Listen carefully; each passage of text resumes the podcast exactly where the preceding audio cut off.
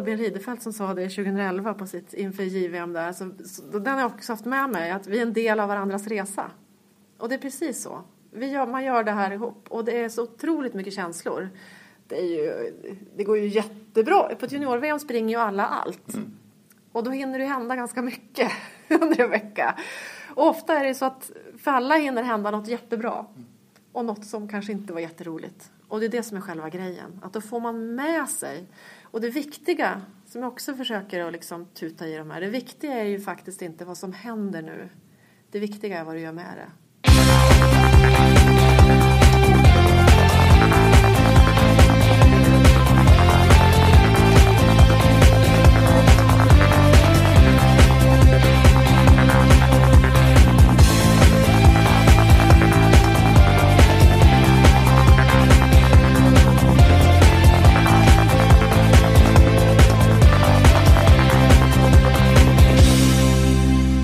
Välkommen till Radio O-ringen Podcast.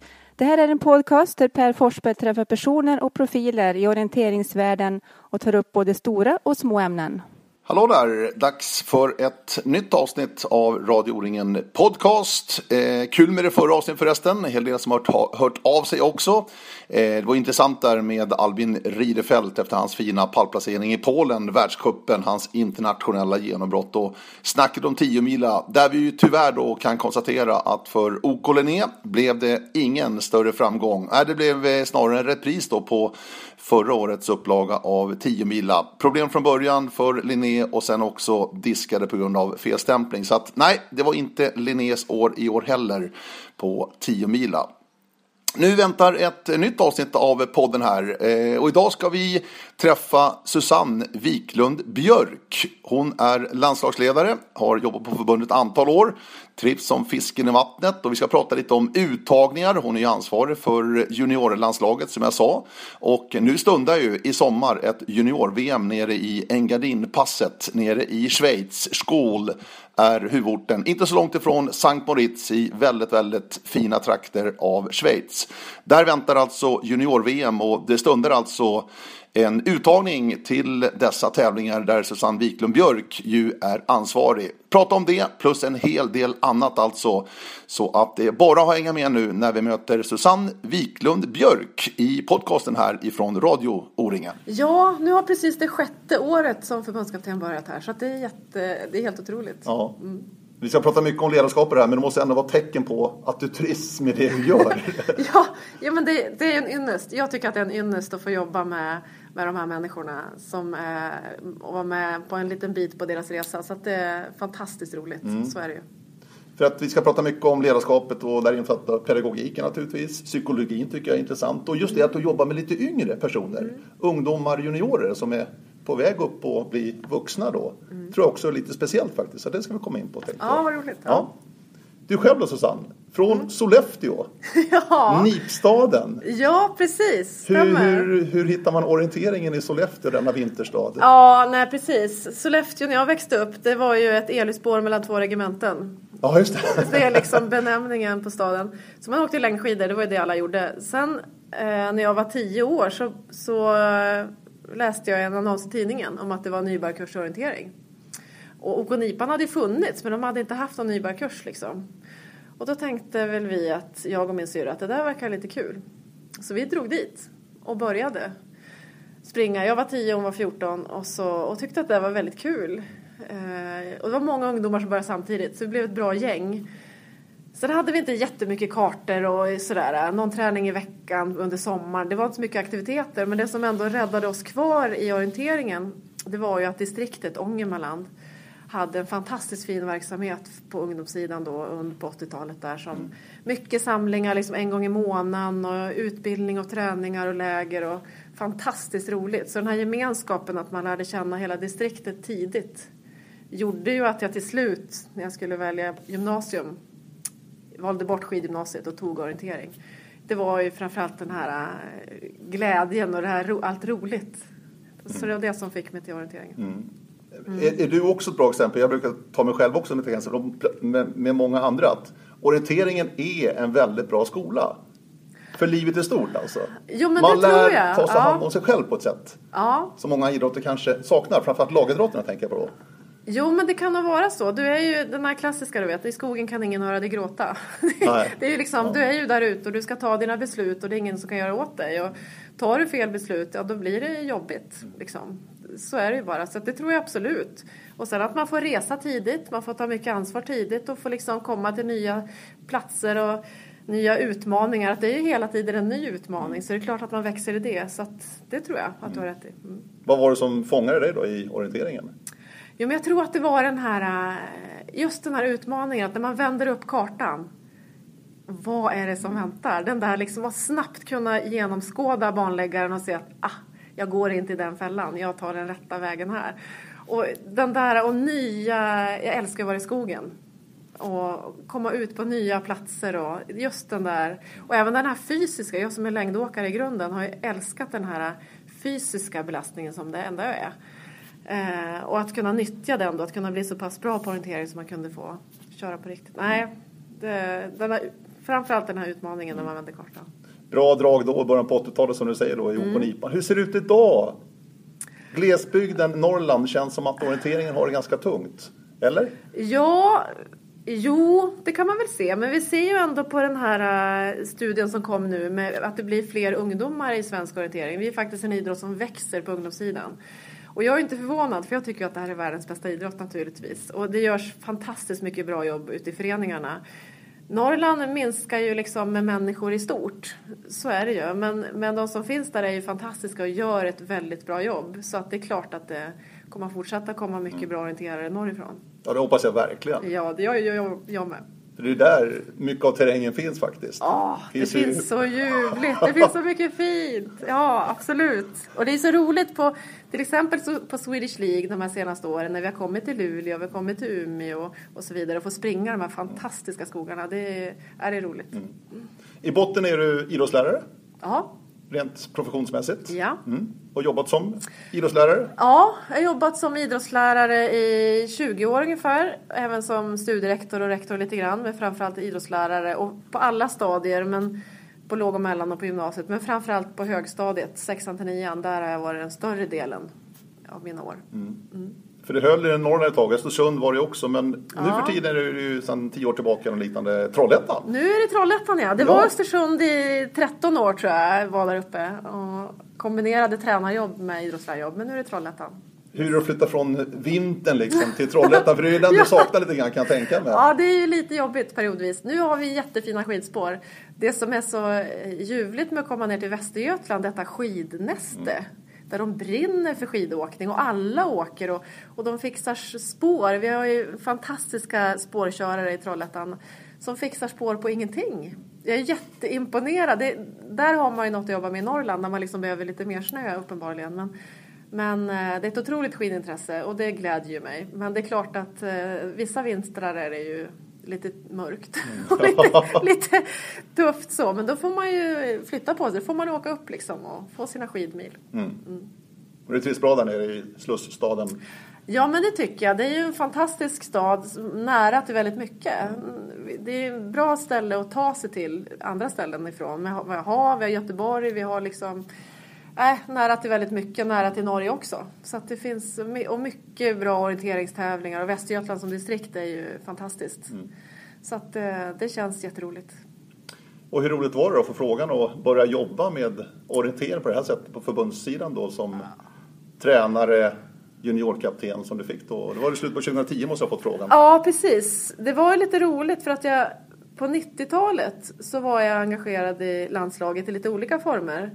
Både på juniorsidan och på lite B-landslag och U21 och A-truppen också på något VM-läger och var med lite som en sån här äh, slaskledare eller vad ska jag kalla mig? Den där liksom extra. som resurs, skulle, helt Ja men precis. Som skulle fixa grejer. Så under tio år där, under hela 90-talet var jag med i landslaget. Men sen så, så kände jag att nu har jag gjort tio år. Nu, och det var jätteroliga år, fantastiskt kul. Men nu kör jag, då körde jag skolracet med liksom eh, rektorracet under 2000, första 2000 till 2010. Fick lite barn, flyttade några gånger, ja men liksom, nu kör jag det här. Men sen var det så att jag såg en annons om elittränarutbildning. Och så tänkte jag, det är ju så roligt. Det är ju så otroligt kul med att träna människor och om träning och, och så vidare. Så tänkte jag, ja nu är det ju liksom ett tag sedan jag gick i IH och det händer ju naturligtvis saker. Det skulle vara jätteroligt att gå. Så då ansökte jag och fick gå. Väldigt roligt. Och då efter den då så, det hade gått i slutet på den så fick jag frågan. Mm. Så då kom jag liksom tillbaks in i det här igen. Så det var, var jätteroligt. Och det var ingen tvekan liksom när du fick frågan? Ja, Jag måste ju stämma om med min familj då. Så, så är det ju. Då hade jag barn som var lite yngre än vad de är nu och, och en man och så. Så det måste liksom fungera för familjen. Så att jag har stämt av varje år.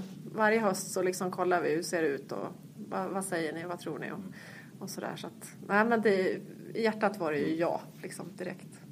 Du, vad säger du om du, du får frågan, vad gör du på ditt jobb? Hur skulle du beskriva det? Alltså ditt, ditt jobb som... Ja, det är, mitt jobb är ju, vi har ju ett uppdrag Håkan och jag, att vi ska skapa världens bästa landslag över tid. Vi ska se till att, att vi är jätteduktiga på VM varje år. Eh, och det är i år och nästa år och sådär, men även om tio år. Och då måste vi, det är ju liksom vårt uppdrag.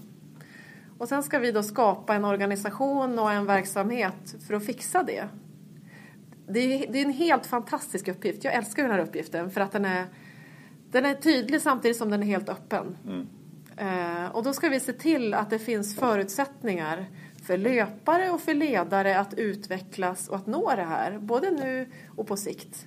Så vi ska liksom skapa förutsättningar för svensk orientering någonstans att nå det här. Det är liksom det jag gör. Och då kan en arbetsdag vara, det kan vara framför datorn. Det kan vara, jag skypar väldigt mycket med löpare. Eh, naturligtvis läger och aktiviteter, mycket möten, det kan vara forskning och utveckling. Väldigt brett då. Eh, på slutet nu har jag försökt dra mig mer också om att kolla försöker nätverka mycket, kolla vad gör andra länder, vad kan vi lära oss av, av dem och så vidare. Men eh, väldigt varierat. Men allting, jag försöker varje dag att det här som jag gör nu, gör det att det blir bättre för de här löparna. Gör jag någonting som faktiskt kan tillföra någonting för någon? Det måste jag ju fråga mig själv varje dag.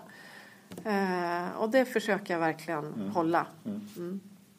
Slå inte så mycket på Åh, förlåt. för Lyssnarna kommer att höra det jättemycket. Förlåt det är att jag trummade. Vad som ni vet så är det Susanne som håller på och knackar lite så här med fingertopparna på bordet. Jag blev lite det engagerad. Ja, det är jättebra. Ja. Ja. Nu, så, nu blir det nog ännu bättre.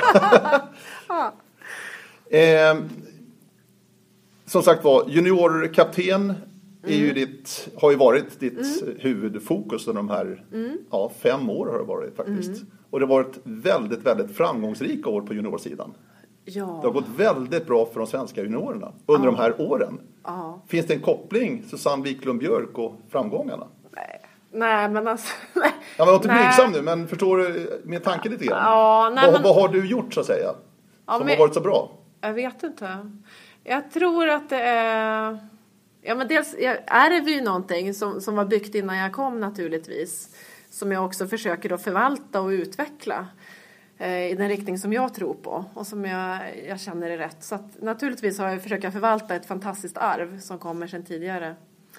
Eh, men jag, det jag tror att vi ändå gör bra och som löparna har sagt liksom, det är ju någonstans att skapa om man då tänker specifikt på ett mästerskap, på ett juniormästerskap som är, och där skulle vi kunna prata om i en vecka, det är ju väldigt, väldigt speciellt. Det är unga människor som är 17-20 år som kanske första eller andra gången ska springa blågult och ska ut, alltså det, det kanske är varmt, det är lite annorlunda mat. Alltså det är väldigt mycket som är speciellt. Och så tänker man att man ska prestera. De kanske har läst på nätet någonstans om att mm, folk tycker och tänker saker om dem och så vidare. Det, det är väldigt mycket saker för dem att hantera. Och då ska vi ner där och försöka då få ut det bästa vi bara kan. Och då har väl jag och våran ledarteam då, ledartruppen som vi har fokuserat på att vi ska ha en jättebra trygghet i gruppen. Man ska känna att nu kommer jag till juniorlandslaget, vi ska åka dit och vad härligt, vad kul det ska bli. Det ska bli en otrolig utmaning och det kommer bli otroligt tufft. Men jag får vara mig själv och de tycker om mig i det här laget. Jag får liksom vara mig själv och det är helt okej och jag ska hitta mitt sätt att hantera den här utmaningen under den här veckan. Jag ska ha min plan Och den är jag fullständigt trygg med. Ledarna vet om den och så vidare. Så väldigt mycket trygghet tror jag, tror jag är jätteviktigt. Väldigt mycket glädje tror jag också. Det ska vara roligt. Alltså det är nog tufft som det är att åka på ett mästerskap liksom med alla de här sakerna att hantera. Det ska vara roligt. Vi ska ha kul tillsammans. Vi gör ju den här resan ihop. Eh, det sa nog var Albin Ridefelt som sa det 2011 på sitt inför JVM där. Så, så, den har jag också haft med mig, att vi är en del av varandras resa. Och det är precis så. Gör, man gör det här ihop och det är så otroligt mycket känslor. Det, ju, det går ju jättebra. På ett junior-VM springer ju alla allt. Mm. Och då hinner det hända ganska mycket under en vecka. Och ofta är det så att för alla hinner hända något jättebra. Och något som kanske inte var jätteroligt. Och det är det som är själva grejen. Att då får man med sig. Och det viktiga, som jag också försöker att liksom tuta i de här. Det viktiga är ju faktiskt inte vad som händer nu. Det viktiga är vad du gör med det. Och det är det som är intressant. Mm. Ja, nu fick du massa medaljer eller massa jättebra saker. Eller det, det blev bara jättedåligt. Okej, okay, då har vi det. Då har vi något att jobba med. Och det som är intressant. För det är den, den spiralen vi vill vidare i. Okej, okay, reflektera, gör om. Och så bara kör. Så att den... Eh, ja, trygghet, glädje. Den är jätteviktig att bygga den. Liksom nästan som en liten bubbla kan man säga. Men jag tänker så här, det, det kan ju inte vara så lätt att på ett sätt då avdramatisera det hela. Junior-VM är ju det, det stora enda mm. målet för de bästa juniorerna vi har i världen ja. på orienteringssidan. Ja. Så är det ju. Det är ja. junior-VM och sen är det ingenting liksom. Mm. Och då gäller det att avdramatisera det här också. Men det måste ju vara lättare sagt än gjort för alla vill verkligen prestera, mm. lyckas just de här dagarna då. Den här veckan på sommaren. Ja, och sen är ju alla löpare olika. Så att det är liksom olika knappar att trycka på. Och då handlar det ju för mig då med de här löparna, en del har ju haft liksom mer under längre period och känner väldigt bra. Andra kanske kommer in liksom ganska snabbt in på ett mästerskap och, och jag har inte kanske byggt en relation riktigt än. Så det gäller ju verkligen att hitta, lära känna varandra väldigt snabbt och se hur funkar du? Vad behöver du? Kan jag hjälpa dig? Eh, och det tycker jag är fantastiskt att få lära känna de här människorna. Och hur mycket tid lägger du på det så att säga? Att lära känna individen, för det är ju det det handlar om i det här läget.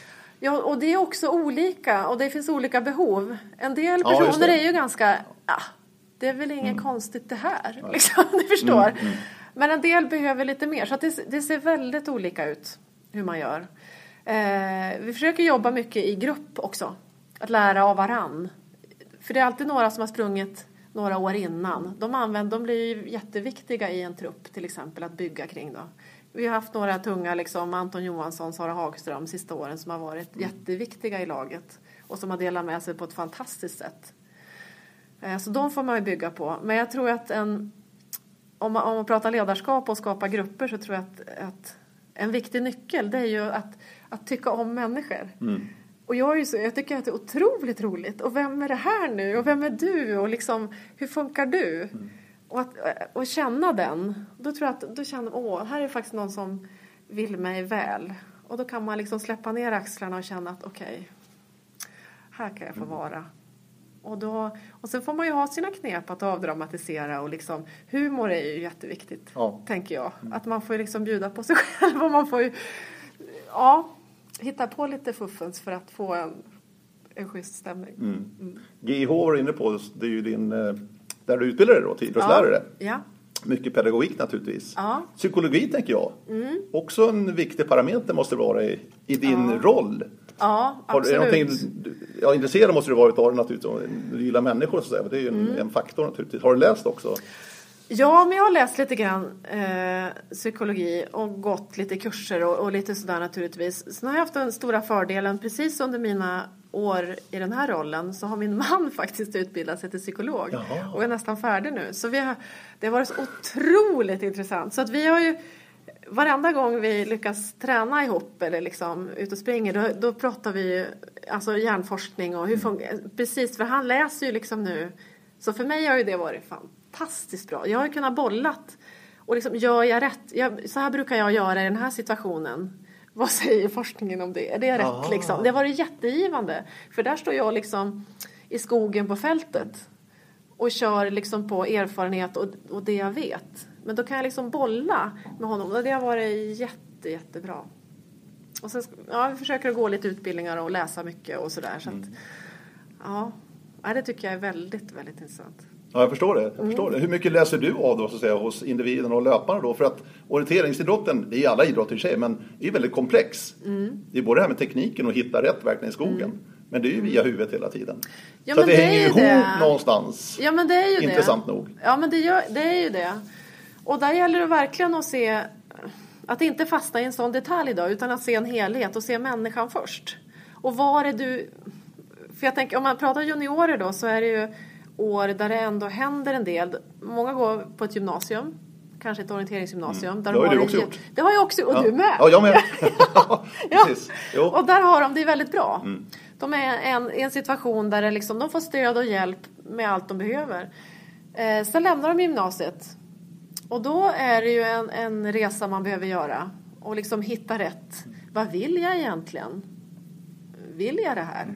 Vill jag lägga ner det här? Hur ska jag skapa ett bra nätverk nu med det jag behöver? Var ska jag bo? Vad ska jag läsa? Hur mycket ska jag läsa? Kan jag gå ner i tid? Kan, ah, alltså massa sådana här parametrar. Och där tänker jag att det är viktigt att kunna bolla och fråga och kanske liksom stötta på något sätt.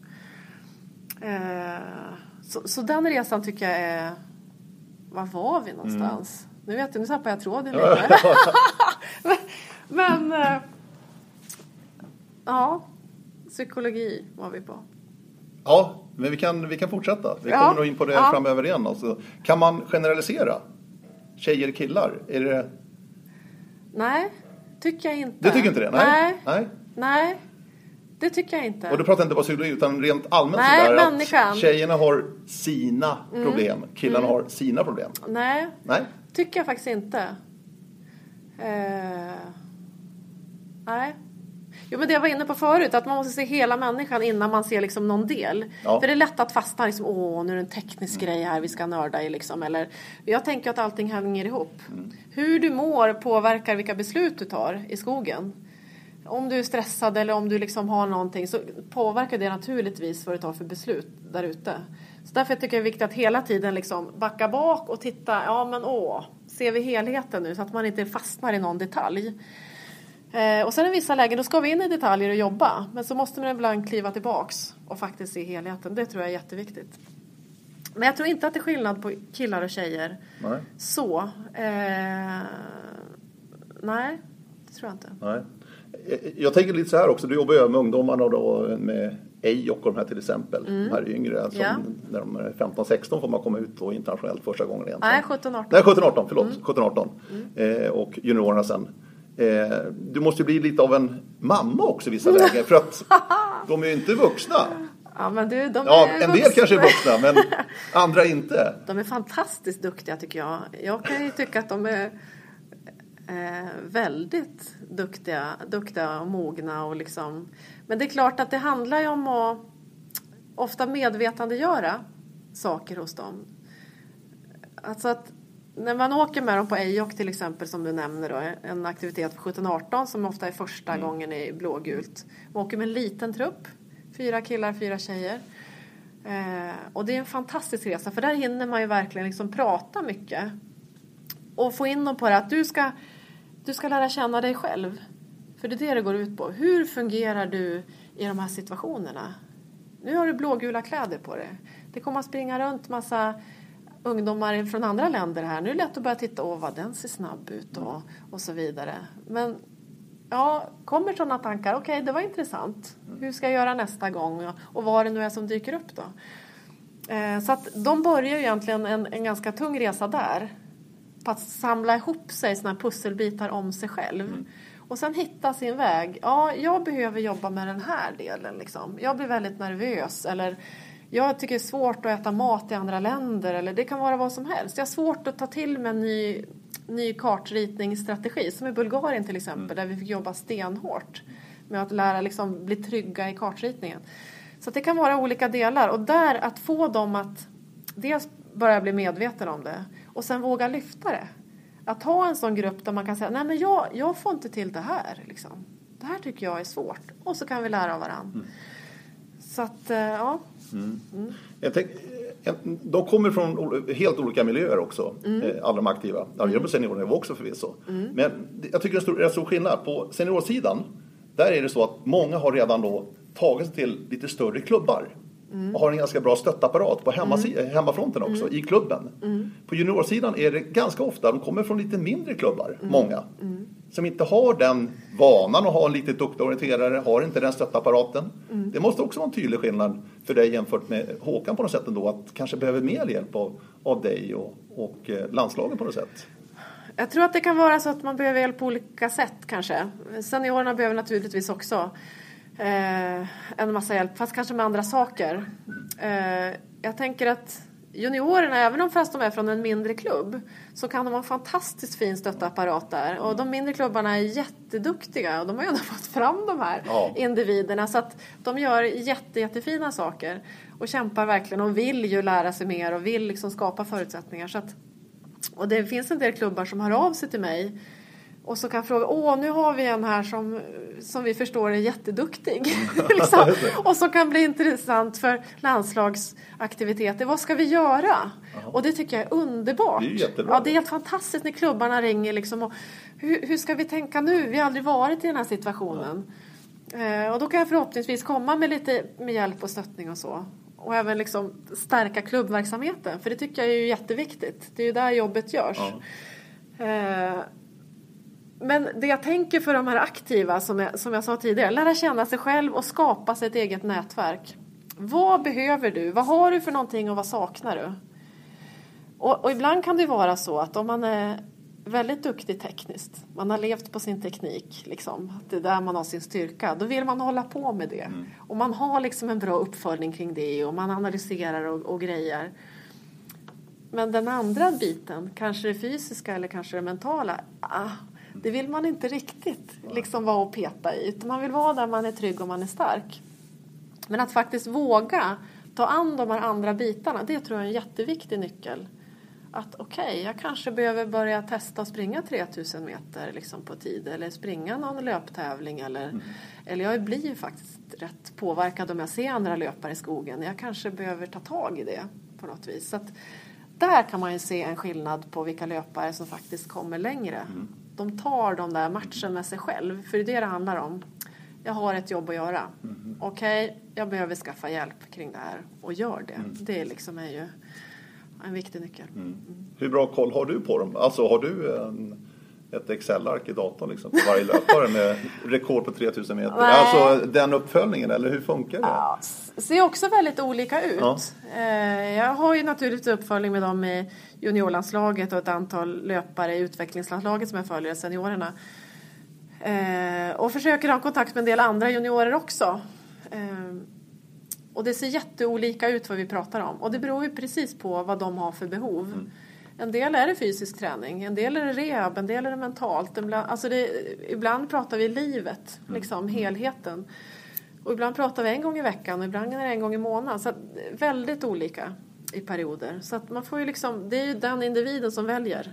Vad behöver jag hjälp med? Så jag är ingen sån som måste jag in och tider på 3000. Alltså, nej. Nej. Det behöver jag inte ha. Nej. Det tycker jag inte är intressant. Utan det intressanta tycker jag är som jag sa. Vad gör du idag för att bli bättre än vad du var igår? Utvecklingen. Mm. Det är ju det som är liksom. Och det är din utvecklingskurva. Andras utvecklingskurvor, de har sina kurvor. Det kan vi inte göra någonting åt. Men din ska ju liksom gå uppåt i din takt. Sen ska man inte låsa, åh nu var den var så himla bra nu. Ja, ja. Men du gör ditt jobb. Mm. Det kommer liksom. Hur är det? Ja, eh, många av dem går ju naturligtvis på ett orienteringsgymnasium i dagens Mm. läge. På juniorlandslaget har ju, det, har ju backning där också. Ja. Vad det tränare och annat. Ja. Annars då, vad det gäller du, tränare på hemmafronten, är det många som har det redan i den där åldern?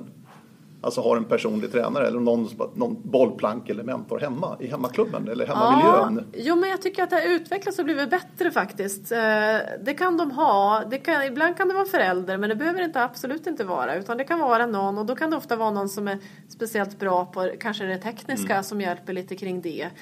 Eller det fysiska eller så. En del kan ha någon friidrottstränare eller någonting som de bollar den delen med. Så att det ser lite olika ut. Men många har faktiskt någon form av klubbtränare. Så det tycker jag är jätte, jättebra. har du kontakt med alla de här personerna också? Det blir enormt ja. omfattande ja, liksom, man skulle ju för vilja, dig. Ja, men man skulle ju vilja. Ja. du vet, vi försöker ju skapa och då är vi tillbaka i det att skapa förutsättningar. Vi försöker skapa mötesplatser, till exempel höstsamlingen, när vi tar dit elittränare. När vi vill ha de här från postgymnasiala miljöer, gymnasierna, klubbtränare. Kom dit så vi får möta er, att ni får fortbildning och så vidare. Vi har alltid tre dagar i februari med, med tränare också, där vi har fortbildning och en mötesplats. Så att vi försöker ha sådana här träffar. Jag träffar RIG-tränarna också ganska ofta. Så att vi försöker att, att möta dem. Jag tycker att det är viktigt, för det är de som gör liksom 365 dagars jobbet och det är där de aktiva är. Så att, verkligen tycker vi att det är viktigt med dem. Mm. Ekonomin är också en resurs och en faktor naturligtvis i den här verksamheten och vi vet ju själva vad som hände med Softa för en 5-6 år sedan liksom allt bara gick ner. Och även ni fick ju stryka på foten gäller ekonomin. Ja men det är ju naturligtvis, har varit tuffa år. Ja. Eh, så är det ju. Är det skohorn för att få in allting liksom i, i den här budgeten ni har? ja, vi kämpar. Vi kämpar och kämpar kan jag säga. Så är det ju naturligtvis. Eh, för att skapa en bra verksamhet så är det ju. Och vi försöker ju, vi vänder ju på allting och ifrågasätter allt vi gör varje år. Ska vi göra det här? Är det här viktigt? Leder det här framåt? Hur ska vi tänka? Kan vi tänka om? Alltså, man får ju verkligen, och det på ett sätt är det ju eh, kanske viktigt med en sån ekonomisk nedgång att man verkligen får ifrågasätta och göra verkligen rätt saker. Samtidigt som det är tråkigt att behöva liksom, att inte kunna göra mer som man skulle mm. vilja. Men vi gör så gott vi kan och hoppas att det ska fortsätta och, och bära frukt många år framöver då naturligtvis. Ni lever i den verkligheten som det är helt enkelt. Ja men det är ju man så. Kan inte göra man så mycket får, nej, man får liksom ja. göra, skapa bra förutsättningar så gott det går. Precis. Du, eh, jag läste en eh, artikel i TT Ela, det är ju er lokala tidning där hemma i Trollhättan. Okej, okay.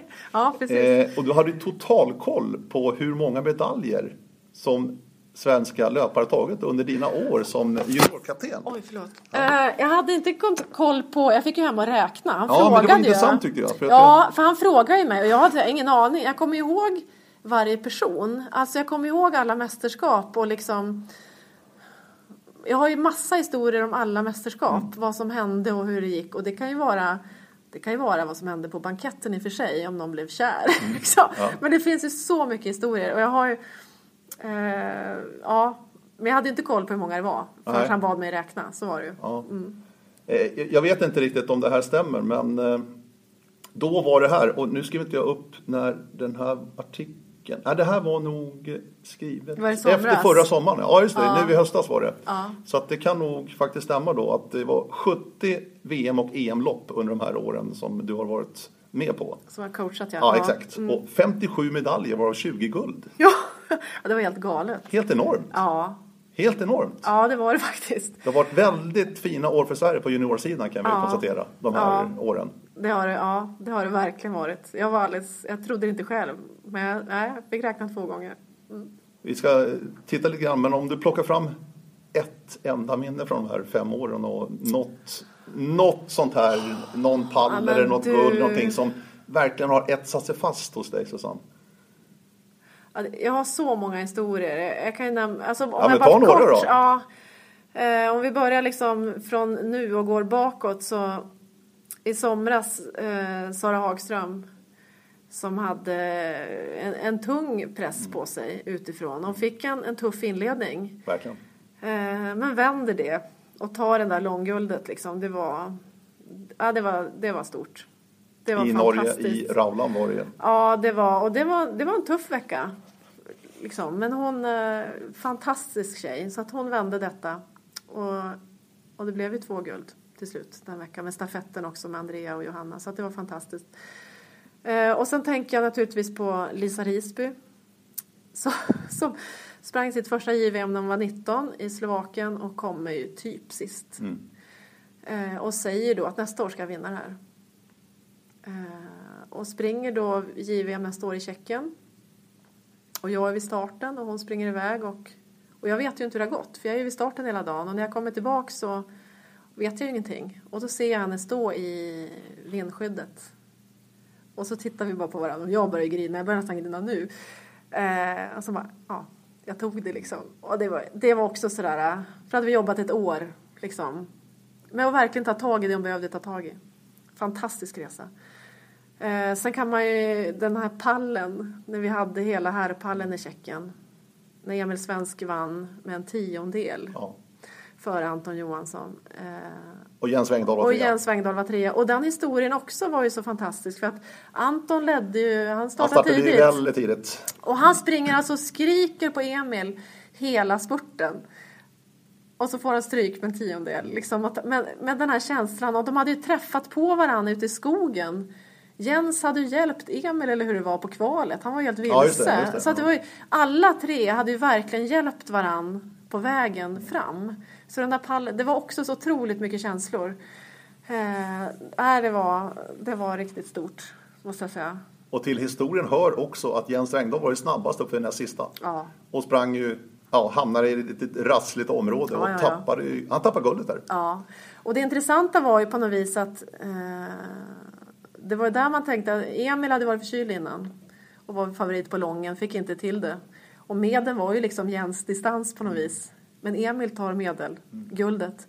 Och sen på hösten när vi springer jäck i Frankrike, kontinentalt, tufft, då vinner Jens långdistansen. Det var också så här, äh, det var härligt. De fick liksom verkligen revanschera sig och, nej, mycket, mycket fina minnen finns det ju. Det finns ju mycket som helst. Ja, det, kom, det, kommer, det kommer säkert fler. Jag tänkte bara konstatera en sak. I Tjeckien då, som var inne på, det är 2013, den sommaren med den här tre grabbarna på medelpallen där och Lisa Risbys guld på långdistansen. Tog Sverige åtta medaljer. Året efter, 2014 då i Bulgarien, så tog Sverige nio medaljer. Ja. Och i fjol då i Norge, fem medaljer. När det blev nordisk terräng. Det är lite så jag tänker. Jag får inte ihop det där riktigt. Men vad är det här tillfälligheter? det fanns en viss Olli Ojanhaus som var väldigt, väldigt bra i Norge då i somras till exempel. Som plockade mycket. Men det här är medalj, inte guld vi pratar om, utan det är medaljer. Så jag tänker, det, det haltar lite tycker jag. Jag tycker svenskarna borde ju vara väldigt bra i den norska terrängen. Men så är det inte. Nej, Eller? ja det kan man tycka att vi skulle vara. Det var ju riktigt, riktigt tufft. Det var ju som att springa myr en hel vecka där. Väldigt, väldigt mjukt och det visste vi om och var förberedda för naturligtvis. Eh, Det som låg oss i fatet som vi fick slita med hela veckan det var ju vår tuffa inledning på sprinten.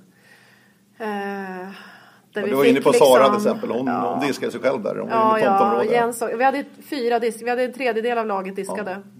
Och då redan där var ju lagtävlingen rökt Mm. till exempel. Så att vi fick ju en tuff, tuff inledning. Men samtidigt ska man komma ihåg att vårt herrlag där, Simon Hector var nia tror jag. Det var hans bästa då JVM-placering. Så han var ju jättenöjd. Mm. Eh, Oskar Leinonen sprang jättebra. Och de, de, han var strax bakom där någonstans. Men, de, men det var ju liksom inga medaljer. Men de gjorde det bra där och då, efter sina förutsättningar. Så vi hade ju ingen Anton Johansson till exempel, eller så. Men eh, den tuffa inledningen fick vi dras med liksom. Sen lyckas vi vända det och tjejerna tog hem guldet och killarna tog också medalj på stafetten till Ja, exempel. Och, absolut. och sådär. Men det var... Ja. Vi var nog... Nej, finnarna var ju väldigt starka i somras. Ja, de har ett väldigt bra lag. Ja. Mm. Definitivt. Oh, ja. eh, I sommar är ju eh, junior-VM i Schweiz i början Ja. på eh, juli månad. Ja. Är I de sydöstra delarna verkligen av Schweiz, nära gränsen till både Österrike och Italien. Mm. Ja, Är det Engadin, Mm. nära Sankt Moritz. precis. Jättefina trakter. Ja, det är så vackert. Ja, det är fantastiskt. Det är sjukt vackert faktiskt Mm. alltså. Du, hur, hur jobbar, för att vara konkret här. Mm. Hur ser planeringen ut nu liksom inför junior-VM i sommar? Hur, Mm. liksom, hur tänker du? Hur planerar du en, ett upplägg då inför VM?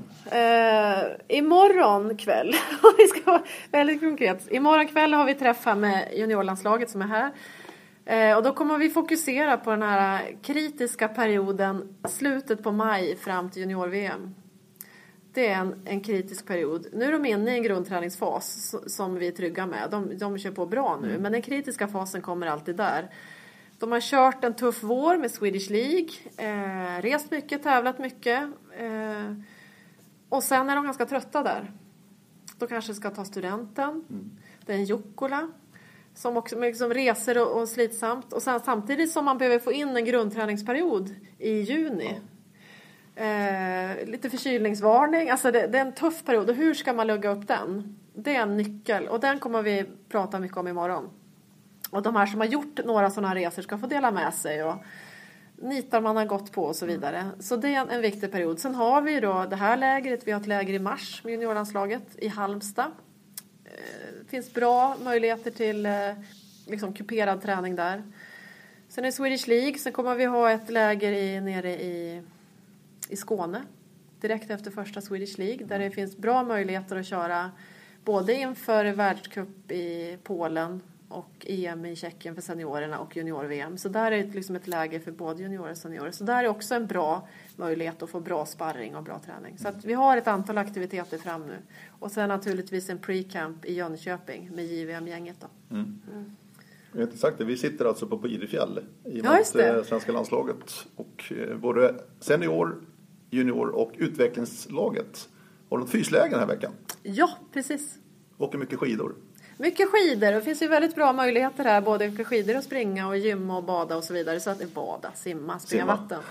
Det finns ju jättemycket fina möjligheter. Men förutom fysläger så är det ett bra vecka att få dela med sig till varandra, lära av varandra. Så att det är en jättefin vecka vi har här.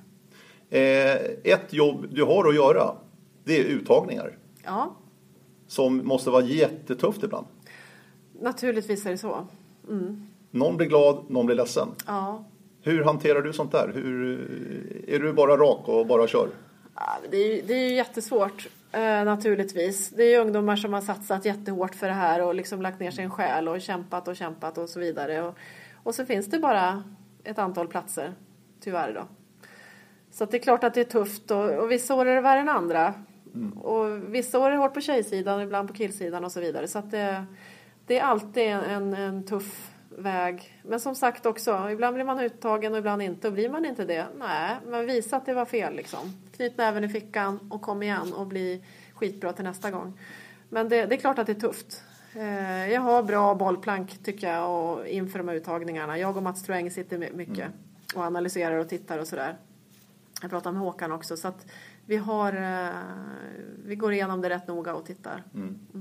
Försöker du motivera dig väldigt väl också varför du har gjort som du har gjort? Ja, och ibland kan det behövas två samtal kanske. För att första samtalet är, det är inget roligt liksom, att få ett nej. Och då, då är det bara det och så kan man ringa upp efter några dagar och liksom prata och, och liksom titta lite mer på vad, vad var det vi såg och så vidare. Då. Så att, nej, men det är naturligtvis tufft. Mm. Men en del av jobbet. Ja, så är det ju. Ja. Eh, varje år är det några som blir för gamla, Ja. försvinner upp och blir seniorer. Ja. Eh, en som har dragit en tung klass, som vi har varit inne på henne, Sara Hagström, Ja. blir ju nu senior. Är det någon som kan axla manteln där på damsidan framöver på junior?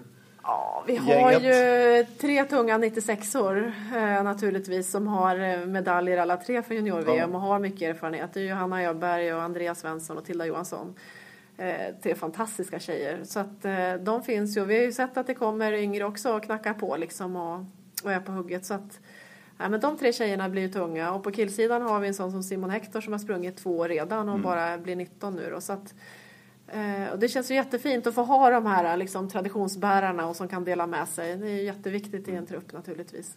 Vi är inne på det här steget också till att bli senior. Mm. För det, det är ett ganska stort steg att ta.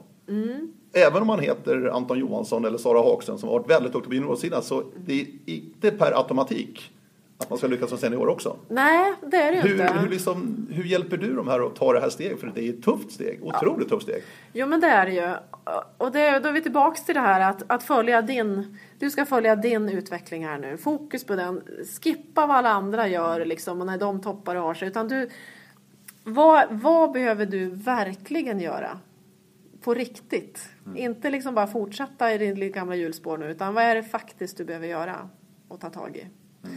Eh, och då, då kan man ju verkligen, då känner de själva, ja men nu jag kan ta några hundår här nu, nu ska jag jobba liksom, nu har jag tid att göra det här. De kanske har levt i en lite mer stressig värld under junioråren när man liksom vill prestera här och nu. Men nu finns ju möjlighet att faktiskt ta tag i saker och jobba på längre sikt. Så att det, och, och hitta glädjen i det. Fan vad gött, nu tar du den här matchen. Gud vad härligt. Och, alltså att gilla det här äh, utmaningen och se dig själv komma vidare. Eh, så där ligger ju mycket av snacket. Så nej, mycket pushning och peppning med de här. Och det är jättekul att följa. Det är ett antal av de här som jag har haft som juniorer som jag följer upp nu. Det är ju Otroligt roligt. Mm. Det är inte så ofta liksom de tar steget rätt in. Ett, ett superexempel är ju Tove som ju var senior innan hon, blev, men hon var junior ju, i princip. Hon var i O-ringen. I Ja, det sprang som junior VM och sprang som- VM dessutom och tog Ja. ju brons där i stafetten i Frankrike 2011 som sista års junior. Precis. Eh, Det finns undantag naturligtvis. Min känsla är att det kanske är lite lättare på damsidan än på här sidan. Kan så vara. Lite, lite grann alltså. Mm. Det är marginellt men ändå lite lättare kanske. För man ser ju de här duktiga, Emil Svensk som var fantastisk som junior till exempel.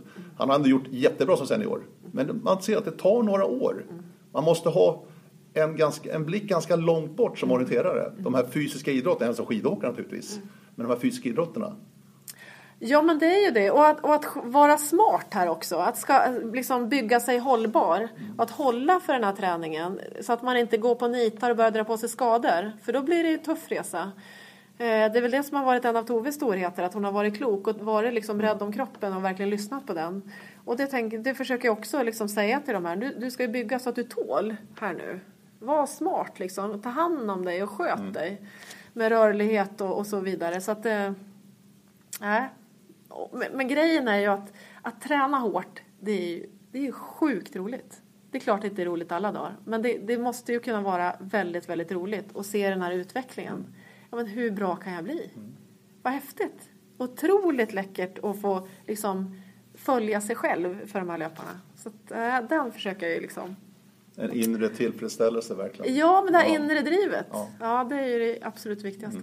Du, ser du någonstans på juniorsidan och kanske ungdomssidan också eh, inriktning mot sprint mera kanske än, än långdistansen då? Förstår vad jag menar lite Ja. grann? För att vi, känslan är att sprinten känner att det är många kallade liksom på något sätt i början. Mm. Kände du också det någonstans? Om, om vi tar eh, JVM i somras i Rauland så var det ju ingen av de svenska killarna som hade sprinten som sin huvuddistans. Eh, så var det ju. Ja, ja, jag håller med dig. Det, det var ju jättetydligt Ja, liksom. ja, jag är lite förvånad faktiskt. Ja, men så, så blev truppen. Ja. Liksom. Eh, och jag kan nästan se, som, som i fjol, då hade vi inga riktiga herrsprinters liksom. Nu hoppas jag att det kommer. Jag tror att det kommer. Vi, eh, ja, det kommer ju några nu som kan bli riktigt bra på sprint. Men där tror jag också att, att det är dumt, tänker jag, att bestämma sig för tidigt för att jag är ingen sprinter. Det tycker jag känns lite dumt. Ja. Och som exempel kan man ju ta det med som Annika Billstam 2011 när hon satsade mot sprinten. Kom inte med i sprintlaget men fick springa lången och vinner lången. Det är en ganska häftig resa. Och så var det en trippel för Sverige i sprinten Ja men du dessutom. vet, ja men precis. Och hon vinner ju lången överlägset Ja, liksom. helt galet. Eh, Jag tänker att det är, distanserna har saker att lära de andra distanserna. Att som långdistansare träna sprint tror jag är utvecklande, både tekniskt, mentalt och fysiskt. Så att, att man ska liksom, och som junior att bestämma sig, nej det där är inte min distans, tror jag är lite farligt. Utan var öppen, se vad du kan lära där. Det tänker jag är eh, kanske smartare i längden. Mm. Och sen kanske man känner, nej men jag är inte en sprinter just nu. Nej, men kör det där ändå liksom. Det kan faktiskt hända någonting. Du kanske har någon kapacitet som kommer snart. Mm. Så att, eh, ja, var öppen. Ja, precis. Nej, men jag ser ju framför mig bara, vi har ju, Sverige har ju varit väldigt framgångsrika på sprintsidan. Ja, Sen absolut. det introducerades då på 2000-talet Ja. Mm. så har vi varit extremt duktiga faktiskt. Vi kan ju se på juniorsidan att det, har, att det är otroligt tufft nu. För många, för många länder är det där vägen in till podiet. Exakt. Det är så det är. Så det är ju riktigt, riktigt tufft. De satsar ju stenhårt och har, är riktigt duktiga. Och har kanske inte möjlighet att träna lika mycket i skog eller så vidare. Men stan har de ju och springa fort Precis. kan man göra liksom. Så att sprinten är ju jätte, jättetuff. Eh, det här är någon fråga som du kanske har svårt att svara på men jag vill ändå ställa den för att jag är lite, lite nyfiken. Du, så, du är en kvinnlig ledare. Ja.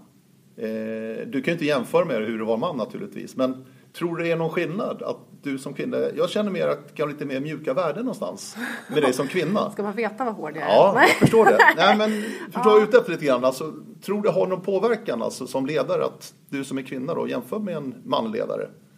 Ja, det, är, Är det det någonting du har reflekterat svårt. över? Eh, det jag tänker när jag, när jag bygger ledarteam så försöker jag bygga ett team med att vi är lite olika typer. Dels att vi är män och kvinnor och Att vi kanske har lite olika sätt. Ja, vi har liksom samma grundsyn någonstans, men att vi kan vara lite olika, det tycker jag är bra. Eh,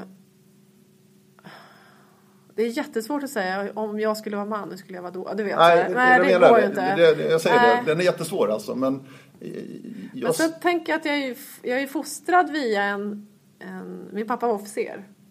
Ja, men du vet. Sådär, ja. ja. Ja. Ja, men du vet. Och det tänker jag... pekar med hela handen. Hela handen. Det, Ja. Tre tjejer lyssnar inte på det ändå kanske. Men, men det här med tydlighet, tydliga ramar, kommunicera. ty- Alltså den där tänker jag ändå att jag har fått med mig någonstans. Det kanske inte är en jättekvinnlig, om man nu ska Mm. vara sån då. Men, så där tänker jag ändå att jag har fått med mig mycket från den sidan. Eh, sen att jag, det jag försöker göra det här att se hela människan och se helheten hela tiden. Hela aktiviteten och vart är vi på väg. Att liksom backa och lyfta blicken. Det vet jag inte om det, det hade jag väl gjort även om jag var man liksom. Eh, och se människorna. Jag, tycker att de manliga ledarna som vi har i landslaget är ju också otroligt duktiga på det. Att se människorna. Eh, sen, sen att jag som kvinnlig ledare när jag kommer ut utanför Sverige och på mästerskap så är det ju i stort sett bara jag. Det kan vara en till kvinnlig huvudledare. Så då är det ju bara män och det kan vara ganska spännande. Mm. Så är det ju. Ja. Du, eh, inom ishockeyn och fotbollen, eh, på här nivå då, det som syns i TV, om Ja. vi säger så. Mm. Eh, Det syns damfotboll också till exempel, men ändå. Det är nästan 100% manliga coacher, tränare Mm. i de här hockeylagen och fotbollslagen. De, får, de får ganska mycket cred när de vinner. Mm. Tränaren, han, i vissa fall hon, är aldrig ute på isen, aldrig ute på gräsmattan, gör ingenting där ute. Är det Nej. rätt eller fel? De får väl medaljer också? Va? Ja, de får medaljer Ja, också. jo. precis. Nej, men, Nej, men de får ganska härligt. mycket av äran alltså. Ja, men det är I lagsporterna. Ja, men det är väl roligt för dem. Ja. Det är väl jättekul. Det var väl bra. Det är väl bra? Ja. Vill inte du ha cred också? Nej, men alltså jag får ju... När, när löparna... Alla de här, de här resorna de här personerna gör. Alltså att, att få vara där någonstans och ha det där samtalet eller få den där blicken eller liksom den där kramen. Det, ju, det går ju rakt in i hjärtat liksom. Det är ju min cred någonstans. Eh, och känna att de, de kommer hem och har fått med sig någonting och är glada och stolta över vad de har gjort. Då är jag ju liksom nöjd. Då känner jag att ja. Och de vill fortsätta göra resan. Det är också liksom. Ja, det var jobbigt och det var tufft. Men jag vill hem och bita i. Liksom, då, då känner jag att ja, då, är jag, då är jag nöjd. Ja. Hur länge vill du fortsätta med det här då? Jag vet inte. Nej. Eh, jag tar ett år i taget. Eh, både mitt och Håkans kontrakt går ut nu efter det här året. Så att man får väl se liksom, vad förbundet vill och vad löpare och alla och min familj och sådär vill. Det, det vet man inte. Jag tycker ju att det är fantastiskt roligt. Så är det ju. Vi ska avsluta med två saker som jag har snappat upp här. Jag Jaha. har researchat lite grann. Vi ska börja, jag läste nämligen en krönika i Lärarnas Tidning.